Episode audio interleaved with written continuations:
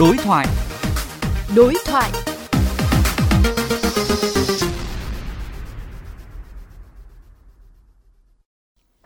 Thưa quý vị, xuất phát từ ca bệnh 2899 ở Hà Nam, đã có hàng chục bệnh nhân khác được phát hiện, mở ra đợt dịch COVID-19 trong cộng đồng lần thứ tư tại Việt Nam. Đối thoại với phóng viên Chu Đức, Phó giáo sư tiến sĩ Nguyễn Viết Nhung, chuyên gia hàng đầu về bệnh truyền nhiễm đánh giá về đợt dịch này. Thưa Phó giáo sư, đợt dịch lần thứ tư ở Việt Nam thì có điểm gì khác so với các đợt dịch trước đó? Thế còn lần này thì à, rõ ràng là nhìn à, xung quanh bên ngoài ví dụ như Vĩnh Phúc chẳng hạn mới đây là có 6 ca dương tính ấy. rõ ràng là, là lây rất nhanh thời gian tiếp xúc cho đến lúc dương tính là chỉ trong vòng ba bốn ngày thôi chưa biết biến chủng gì nhưng mà tốc độ lây lan là rất lớn nhìn các cái ca bệnh thì nó cũng không phải là nặng thế cho nên nếu mà xét về mặt là truyền nhiễm mà nói thì nó lây, lây nhiễm mạnh hơn những lần trước nguyên nhân là những cái biến chủng như thế thì nó sẽ tăng sinh sinh sản nhiều hơn. Cho nên là từ lúc mà nhiễm cho đến lúc đủ đạt được dương tính là rất là nhanh. Về mặt khoa học thì mình muốn là sẽ tăng cường cái năng lực giải trình tự để biết được cái biến chủng này này nó là cái gì.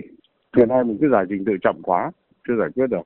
Nhìn sang một số nước lâm vào khủng hoảng y tế như là Ấn Độ thì phó giáo sư đánh giá ra sao về nguy cơ mà Việt Nam phải đối mặt trong đợt dịch lần này? Khách quan thì nguy cơ nó rất là lớn thì mình thấy rằng ờ, một ca Hà Nam mà đã lây ra rất nhiều tỉnh rất nhiều chỗ khác nhau. Nhưng mà cái tốc độ chỉ đạo của mình là bốn tại chỗ với lại các bệnh viện đã chiến thì mình nghĩ rằng là cách của Việt Nam mình cũng rất là thông minh. Thì tôi nghĩ rằng là cái việc mà để xảy ra những cái chuyện như Ấn Độ hay là các thứ thì chắc là không thể xảy ra như thế đâu.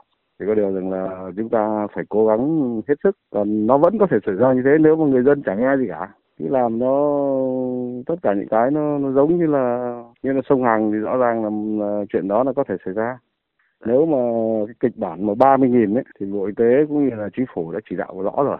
Thế nhưng mà hy vọng nó không sẽ không xảy ra. Ấn Độ thì sau khoảng mấy tuần đấy nó mới xảy ra một cách bùng phát như thế. Thế còn ta đây thì kiểm soát rất chặt chẽ, anh em làm việc cũng rất là vất vả. Thì tôi dạ nghĩ vâng. là có thể sẽ hiệu quả. Xin cảm ơn Phó Giáo sư.